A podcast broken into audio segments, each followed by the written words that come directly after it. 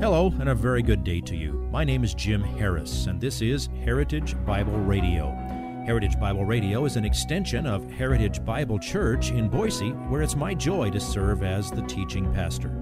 Every day, we devote our radio time to studying a portion of the Word of God so you can know Him better through Jesus Christ and serve Him better through your local church. This week on Heritage Bible Radio, we continue our study of Acts with chapter 3, verses 1 through 26, which tells of the healing of the lame beggar, which leads to Peter's second sermon to the Jews. Please listen to Pastor Jim as he delivers today's portion of this week's message entitled, Walking and Leaping and Praising God. Now, this is the first healing recorded in the book of Acts. It is an example of how such miracles took place. You notice what Peter and John did in order to heal this guy? They merely spoke to him, then raised him up. It's tempting to point out that no one among the people in this generation who now claim to have the gift of healing do that. The sum total is zero. That isn't being done today. Now, I'd be happy if it did, but that's not operating today. And we dealt with miracles and healing several times in the past, and I can direct you to recordings where we dealt with it in detail if you want to pursue it. But just understand, this is a profoundly obvious, spectacular miracle. Now, how did this man demonstrate faith before he was healed? That's another important point. He didn't. He did nothing to show faith before he was healed. Teaching that people are not healed because they don't have enough faith is a perversion of what the Bible teaches and every example of healing that we have. Those healed are often not believers. And by the way, to tell somebody, well, the reason you weren't healed is that you don't have enough faith, or you haven't made a sufficient seed offering yet, that is one of the most cruel, blasphemous, anti-Christian things anyone could ever say. Now, would you also notice how much time elapsed for this healing to take effect? Instantaneous. The idea these days of, well, you can come forward and you can claim your healing, and then as you pray and as you study and maybe as you give more, your miraculous healing may set in over the next several days, totally contrary to the Bible. Now, what was the result of this miracle? Well, would you notice Peter and John did not say, form a line over here to wait for your healing? No, the purpose is that God was praised and the interest was piqued for people to hear why it had been possible. And as with all the miracles of Jesus and the apostles, it was directly tied to the proclamation of God's grace through the gospel. Now, I'll give you a hint based on some of those things we've just said. If you hear an advertisement, there's a certain sign on a certain road at a certain church that we go by many times a week that advertises their healing service. When you see that, just keep driving. That's not a Christian gathering. Never is the purpose gathering for healing, gathering for miracles. When the Holy Spirit actually works, whether it is a miracle or if it's the providential use of other non-miraculous gifts that God gives, the attention when the Holy Spirit works is never on the Holy Spirit. The attention is always not on the miracle and not on the person healed. It's on the Savior. It's on the gospel. And that's the point here. The man never walked. The miracle totally healed immediately. Now, the message, Peter's message. God intended this miracle to gather a crowd, to draw attention.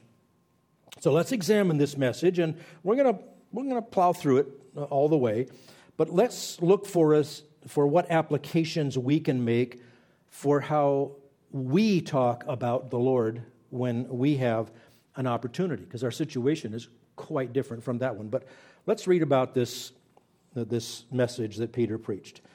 Chapter 3, we'll start at verse 12. But when Peter saw this, he replied to the people. See, he saw what? Well, he saw everybody in the whole temple running over to see what would happen.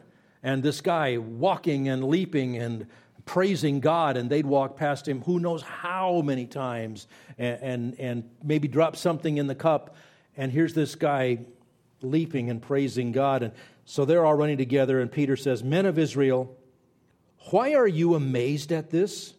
Or why do you gaze at us?" Well, come on, Peter. It's because of what the guy's doing after you healed him. But he says, "As if by our own power or piety we made him walk. The God of Abraham, Isaac, and Jacob, the God of our fathers, has glorified his servant Jesus." It took him, what, 2 sentences? And the subject is now Jesus. That's the point of the miracle. Jesus, the one whom you delivered and disowned in the presence of Pilate when he had decided to release him. But you disowned the holy and righteous one and asked for a murderer to be granted to you. But put to death the Prince of Life, the one whom God raised from the dead, a fact to which we are witnesses. And on the basis of faith in his name, it is the name of Jesus which has strengthened this man whom you see and know. And the faith which comes through him has given him this perfect health in the presence of you all. Now, if that's referring to the man receiving faith, then the man got saved that day. I'd sure like to think that he did, and I think he began a gymnastics fellowship immediately for the people around. The miracle is spectacular. People are rightly amazed and curious. And Peter immediately shifts the focus of attention from the guy to God. Not on himself, not on him and John, not on the healed man. He was quite specific. The God of Abraham, Isaac, and Jacob, the God of our fathers, has glorified his servant Jesus, the one whom you delivered and disowned in the presence of Pilate when he had decided to release him. Wow. What credit did he take for the healing? None. It all belongs entirely to God. And as I said, they didn't tell people to line up for their turn to be healed. They immediately turned the attention of the Father and Son. If they had done 50 more healings that day, it would not have served any further purpose to accredit the message of Peter and John. Now, since you can't speak to that generation who killed Jesus, what should you say to someone in place of what Peter said in there in verses 14 and 15 about you killed Jesus, you shouted out to Pilate? Well, the way to import the message from that generation to any generation, to any culture, is to point out that Christ died in your place, he rose again, and he calls you to himself. It's that simple. Turn the attention to Jesus. Now, do you see also in this passage the responsibility of God, or the responsibility of man and the sovereignty of God are again both stated side by side. Look at verses 17 and 18. "And now, brethren, I know that you acted in ignorance, just as your rulers did also. But the things which God announced beforehand by the mouth of all the prophets that his Christ would suffer, he has thus fulfilled." Again, Peter's saying what he said back in chapter 2. This plan was announced by God hundreds of years in advance. And sinners sent Jesus to the cross, but sinners are also responsible for "you disowned the holy and righteous one." And today people are responsible for their personal version of "you have not put your faith in Jesus Christ." So, you knew this was coming. Look at verse 19 and following.